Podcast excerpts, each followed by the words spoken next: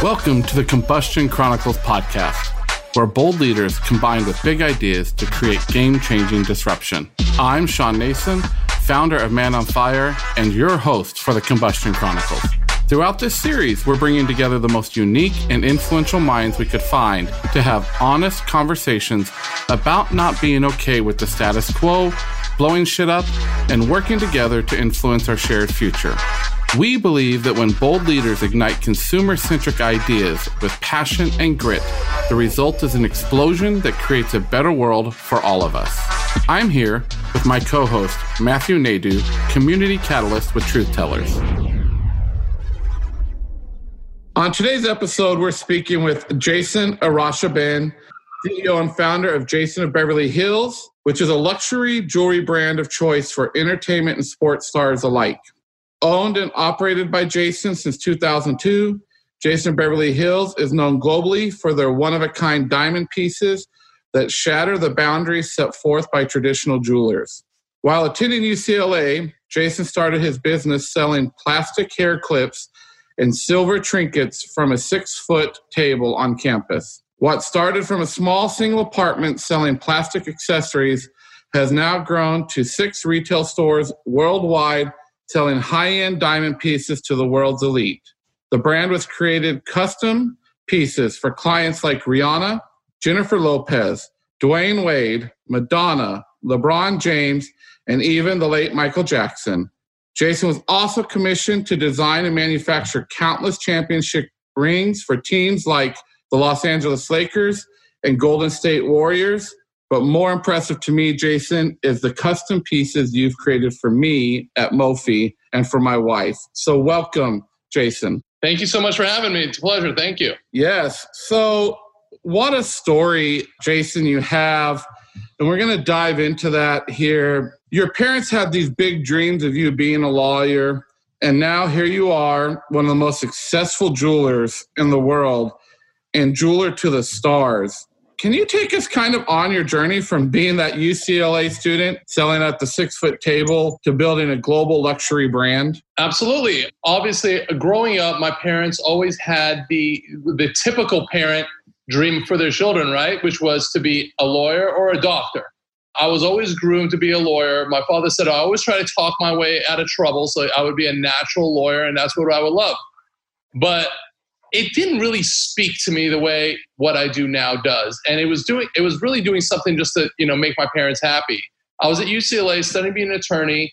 At the time, I was $28,000 in debt and had to really try to figure out what I was going to do to get myself out of it. And I've never been the type that was going to work at Baskin Robbins or McDonald's and make an hourly wage. I knew that I wanted to be in control of my own destiny. And the only way I was going to do that is to open and operate my own business there was a few things that I knew I was good at. I can talk and I knew I love to design and be creative. I love talking to women and I was like, "Hey, I got a great idea." I had gone down to the wholesale district in Los Angeles uh, with a friend of mine and noticed that there was a street and actually an alley that was selling women's accessories by the dozen. So, you know, hair clips, uh, little silver necklaces, little like just literally things that I could buy for two, three dollars a piece and then be able to sell them. And I thought I might have a great opportunity because I had $400 left to my name. I was $28,000 in debt, and I knew I had to make that $400 count. So I needed to do something big, something, and I needed to do something big and fast. So I said, I am studying at one of the largest universities in the country. We have a huge student body. We have a large campus. We have students going in and out each and every day. And I said, I have a great captive audience here. Why not sell to them? So I pleaded with the university to allow me to sell to people on campus, set up a little makeshift kiosk or shop on campus. They said no. They said no. But I didn't stop asking. I asked once, twice, 10, 15 times before they got so annoyed by me because I said, you need to encourage my entrepreneurial spirit and give me a chance to do something here. And they finally gave me a chance so long as I gave 20% back to the school. So I did that. What ended up starting with one little six foot table on campus later turned into six college campuses, with many campuses have, having two different tables, one on the north side and one on the, the south side of campus. And I was a college student making six figures a year. And I was doing great. I like I was living the college student's dream. The problem was is that I, when I was I was making like one hundred and fifty thousand dollars a year in college, and I spent one hundred and fifty thousand dollars a year. And what did I spend it on? Going out at night, partying, being involved in the nightlife scene.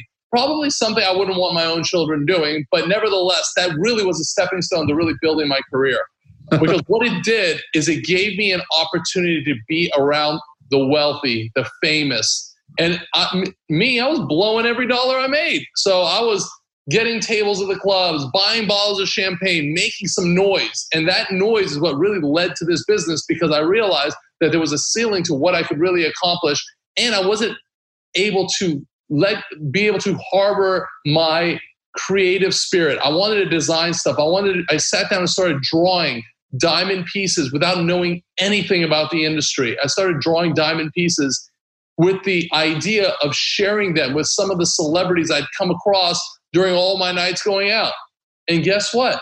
I finally got one person after asking thousands of times to thousands of people that finally gave me a shot and said, Yes, go ahead and make it. At that point, I didn't even know how I was going to make it, what I was going to do, or how it was going to get made. In fact, I didn't even know what price to tell him, so I just spitballed the price 40000 He gave me a $20,000 deposit, and I had to figure out who was going to make this, this bracelet for me where I was going to make a profit. I outsourced it, I got it made, I made my money, and fast forward 18 years later, I opened up, I started dealing with all the biggest celebrities in the world, socialites, royalty, and now we've opened uh, retail stores, and uh, the rest is history. What a story. Love it, love it, love it. With that said, Jason, and you know, you're talking to a disruptor here that loves to push the edges. When it comes to your creative process, You've been quoted as saying, I'm anti conformist and go against the grain.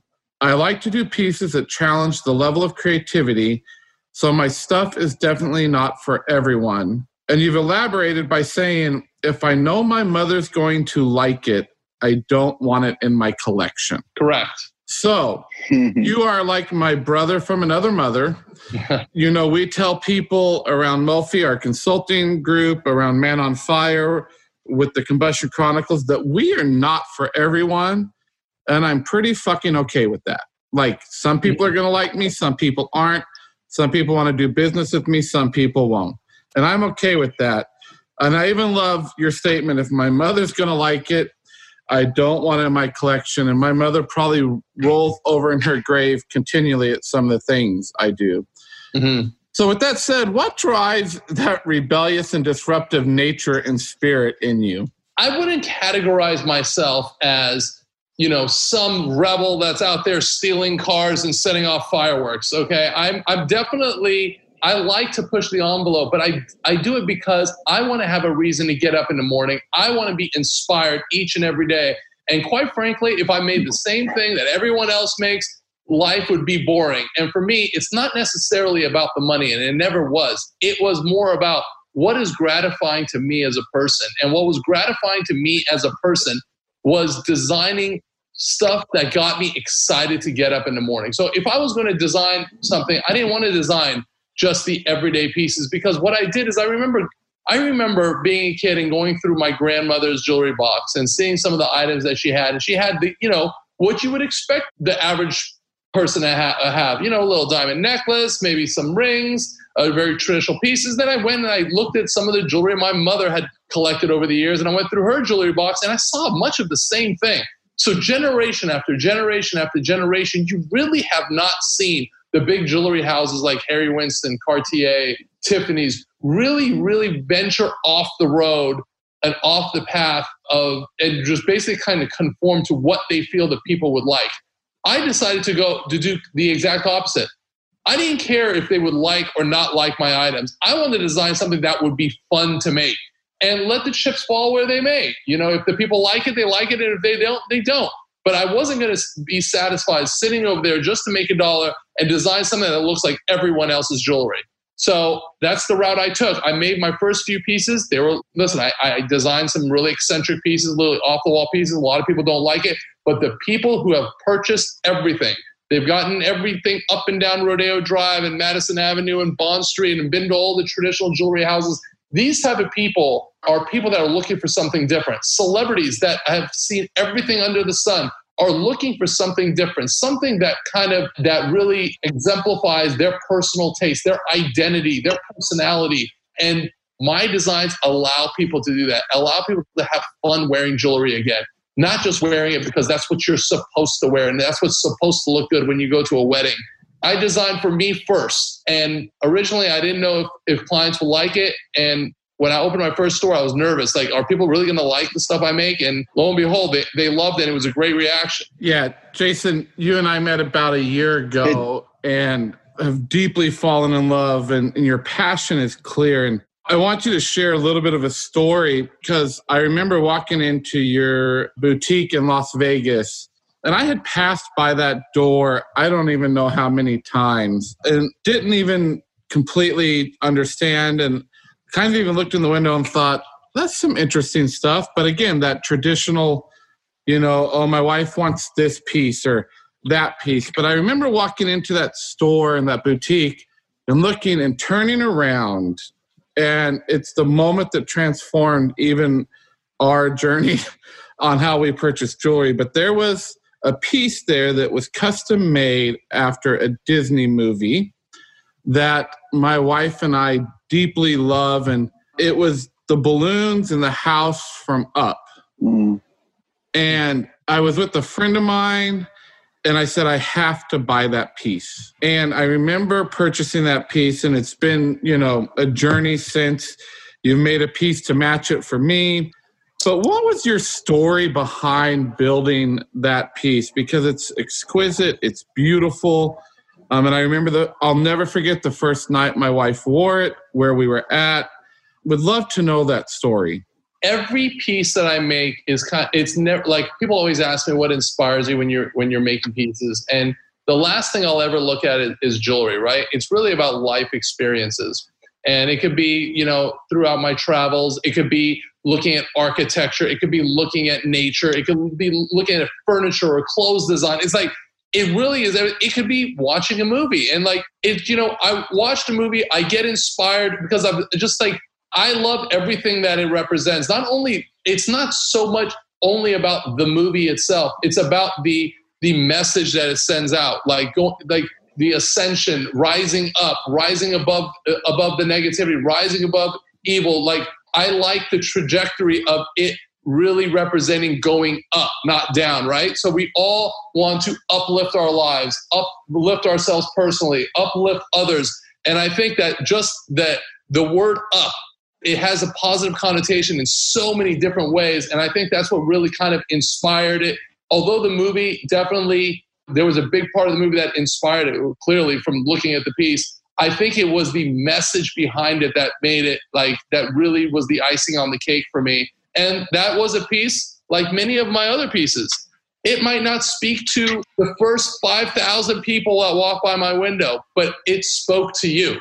And it spoke, and, and that's what that is the real reward behind what I do is that I'll make I'll make pieces that might speak to one out of a million people. But you know how much more rewarding that is when I made that one piece that really hit personal for that one person, that's far more rewarding than just doing some stud earrings that everyone can make. This is Matt, and I, I haven't seen the piece, but just the passion that Sean speaks about it and just you describing it, I can only imagine how beautiful it is. So mm-hmm. I love your description and, and how much that means not only to you as the maker, but coming around it and knowing that it means so much, not more to somebody else. I just want to be clear. You're not making hair clips or anything anymore, correct? No, I'm not. yeah. Okay. Because that, that's about my range as far as, okay, stocking stuff first. But uh, joking aside, I love what you said about um, just your passion and wanting to do something different and, and just going for it. Because I think that that speaks volumes for a lot of people right now who are losing their jobs and, and who are like reevaluating their life as, as what happened and how did I get stuck here. So hearing your story, that you just went out and did what you love. I think that that's not only beautiful as far as people looking for pieces that are unique, but just in general, like what an amazing message. And especially you're talking about up and, you know, transcending through everything. I, I, mm-hmm. I feel like for me, that all comes full circle right now. I think too for the viewers to understand, Jason, like it's not always been easy either. It's not always been that up beautiful story, there's been some really hard times going Absolutely. against and really disrupting an industry that wasn't always that way. And can you share with us like those moments when you wanted to quit or when you feel like you failed in it, but you kept going? And what would you say to the rest of the world as they're starting businesses or they're disrupting an industry that had never been disrupted? I truly feel that everyone in any business that you do, you have to servicing a niche is very, very important, right? But more important than anything is fueling your own passion. And if you do something that you love and you do something that you enjoy, you're going to be great and successful at it. And I think that a lot of times it's just, you know, people want tend to do what is expected of them, not what they are passionate about. And I think that a lot of a big reason why a lot of people are just not successful is because they never went they never really gear their lives towards their passion. They gear their lives towards what people expected or what was the only thing available to them at the time. But it's like there's always as long as you, you're healthy and you're able to do it there's always a way to get it done. And going against the grain is tough because you're going to hear more no's than yeses. And how many people told me this is stupid. This is a bad idea. You'll never be successful doing that. What do you this is this is irresponsible what you're doing. My father told me. I remember told me I was irresponsible, irresponsible with my time. This is stupid. It's not a real business. And you know what? I heard no's from everyone, from friends, from my family, from everyone. But it's how you react to rejection and how you keep pushing through and how you don't take no for an answer and how you don't let those things bother you or bring you down and how hard are you willing to fight? Are you willing to fight so hard that you're foaming at the mouth to get what you want to achieve your dreams? And i think that as long as you have that passion as long as you have that fight and as long as you're able to not take no for an answer and follow your dreams you're going to be successful. I'm giving you an air high five jason because that's uh I think that's one of those fuck you moments to the world that I love to have. Like, I'm just gonna, I'm gonna do this. And you know, Matt and I and are part of a group called Truth Tellers, which is dealing with men and their emotional states, and particularly this epidemic that's happening. Besides COVID 19, there's another rising epidemic where 75% of men are lonely. And we have this tagline that we say, living authentically in the land of bullshit. Mm-hmm. When I say that to you, what does living authentically in the land of bullshit mean to you, Jason? What is it? Living authentically in the land of bullshit. I feel like you need to be authentic to yourself, which was kind of what I was speaking about earlier, right? Is like really truly understanding and knowing who you are, being authentic. So when I design my jewelry, I, like I said before, I'm not designing for someone else. It was authentic to me. It's what made me happy. Now, had I let all the bullshit that was around me kind of misguide me, discourage me, change my path, money or no money, I would have been I wouldn't have been happy. And that's something that's really, really important is that people tend to not be authentic to who they are. But before you can do that, you need to really have a true understanding of who it is that you are. What is it that you want to be? And are you willing to do anything to achieve that happiness? Because all the bullshit you speak of is the dark cloud that'll try to take away your happiness. But as long as you're authentic and you follow the path to your own happiness and you are real with who you are and you're self aware, then I think you'll make it through the, the cloud and through the storm. So that's what it kind of means to me when you say that. Awesome. Simply said here, what would the story of your life look like in jewelry form? Story of my life in jewelry form would be a piece of jewelry that was clearly repaired two or three times. That is pretty eccentric in different colors and looks like it started and stopped at different times because I think that kind of tells a story of my of my career. Is we had setbacks, we will continue to have setbacks, but we fight through. And like every flaw has an inner beauty, right? So I sometimes I make things that are not only eccentric but controversial, maybe offensive to many many people, but it's okay. And I think that a lot of my pieces that have multiple layers to them in as far as meaning, I think that would be very applicable to like what my life is. So if you ask me to be succinct, they basically would be a piece that looks like it's been started and stopped three or four times because that that's literally what makes up our life all of us right we go through trials and tribulations nothing's perfect and no jewelry piece is perfect, and nobody's life is perfect. We all go through it. I love that, Jason. Jason, you said that you that there's pieces that might offend somebody. Could you give an example of that? I'm intrigued. I've done, I've done you know, pieces that have references to drugs. With I did a syringe ring with rubies in it. I've done a razor blade with with diamonds hanging at the end as if it was cocaine, but it was really more of is less about drugs and more about a, a, play on words on people's addiction and vices. And we all have them, right? Whether it be drinking, it could be gambling, it could be women, it could be men, it could be shopping, it could be diamonds, right? We all have that. So, like, it is about understanding, being self aware, and embracing your vices. And it was less about drugs, but everyone kind of, you know, I got hate mail, I got people saying things to me. And I was like, well, if you really understand and took time to listen to what I was saying, you know, it had nothing to do about drugs and had to do about embracing our flaws and understanding our flaws. That's beautiful, man. So, Jason, what does the future look like for you right now? I am happy to say that I don't know, and I like it that way. The future will hold as long as I, mm-hmm. I maintain the passion that I have and I get excited to wake up every morning, like I said. I'm excited to a future that brings something different each and every day. Who would have known two months ago we were going to be in this pandemic, but we are here today. I'm excited about navigating these rough waters. I'm excited about fi- figuring out how I have to pivot and how business is going to change and how the retail business is going to change given the new circumstance. For me, that challenge in itself is fun. So to answer your question, to, to say, hey, I'm going to have 45 stores in the next five years. I'm going to do this. I'm going to do that. I don't know what I'm going to do because our environment changes from day to day. My passions change from day to day. What gets me excited changes from day to day. And I like to keep it that way. So to answer your question, I have no clue. I, love, I love that. Love it. Well, we've come to that point. We're going to wrap up here, Jason. And at this point in every one of our podcasts, we ask each of our guests three combustion questions that we use this amazing scientific algorithm to create. And it's uh, one of our team members who creates them. Mm-hmm. So, combustion question number one, Jason is breakfast really the most important meal of the day, or is that just a rumor? Just a rumor. Every time I have breakfast, I'm, I feel weighed down for the rest of the day. I happen to have my first meal at lunch. Awesome. I'm sure there's many that agree with you. Combustion question number two pedicures, yes or no? For me, no, because I'm extremely ticklish on my feet and I look like an idiot when I'm getting a pedicure. Tried it once with a past girlfriend and it was a terrible sight.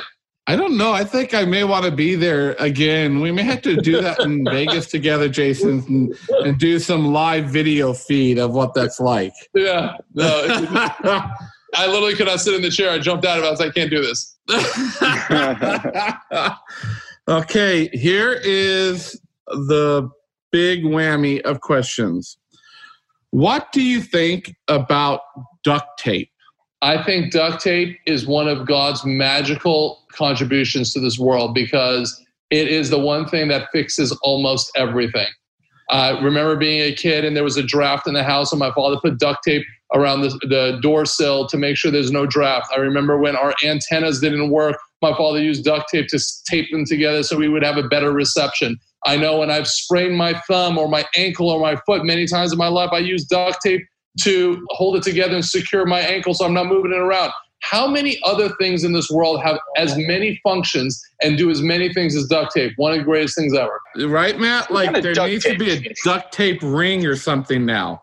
All right, I'm designing one for you, Sean. Get ready. All right, brother. You know I'll take it. So, well, thanks so much, Jason, for being on here, and thanks for sharing your story with us. And uh, I look forward to seeing you in person again and giving you a hug, man. Absolutely, look forward to it. All right, Jason. Thanks. All right, thank you, guys. Take care.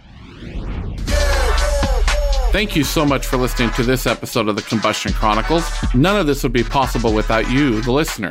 If you'd like to keep the conversation going, look us up at Man on Fire Social on Instagram and Facebook, or find us on YouTube at the Combustion Chronicles. Give us a shout and join our disruption movement. And check out this episode's downloadable recap page at manonfire.co. We know you lead a busy life, so if you're driving, exercising, or maybe you're just blowing your own shit up, don't worry. We've already taken the notes for you.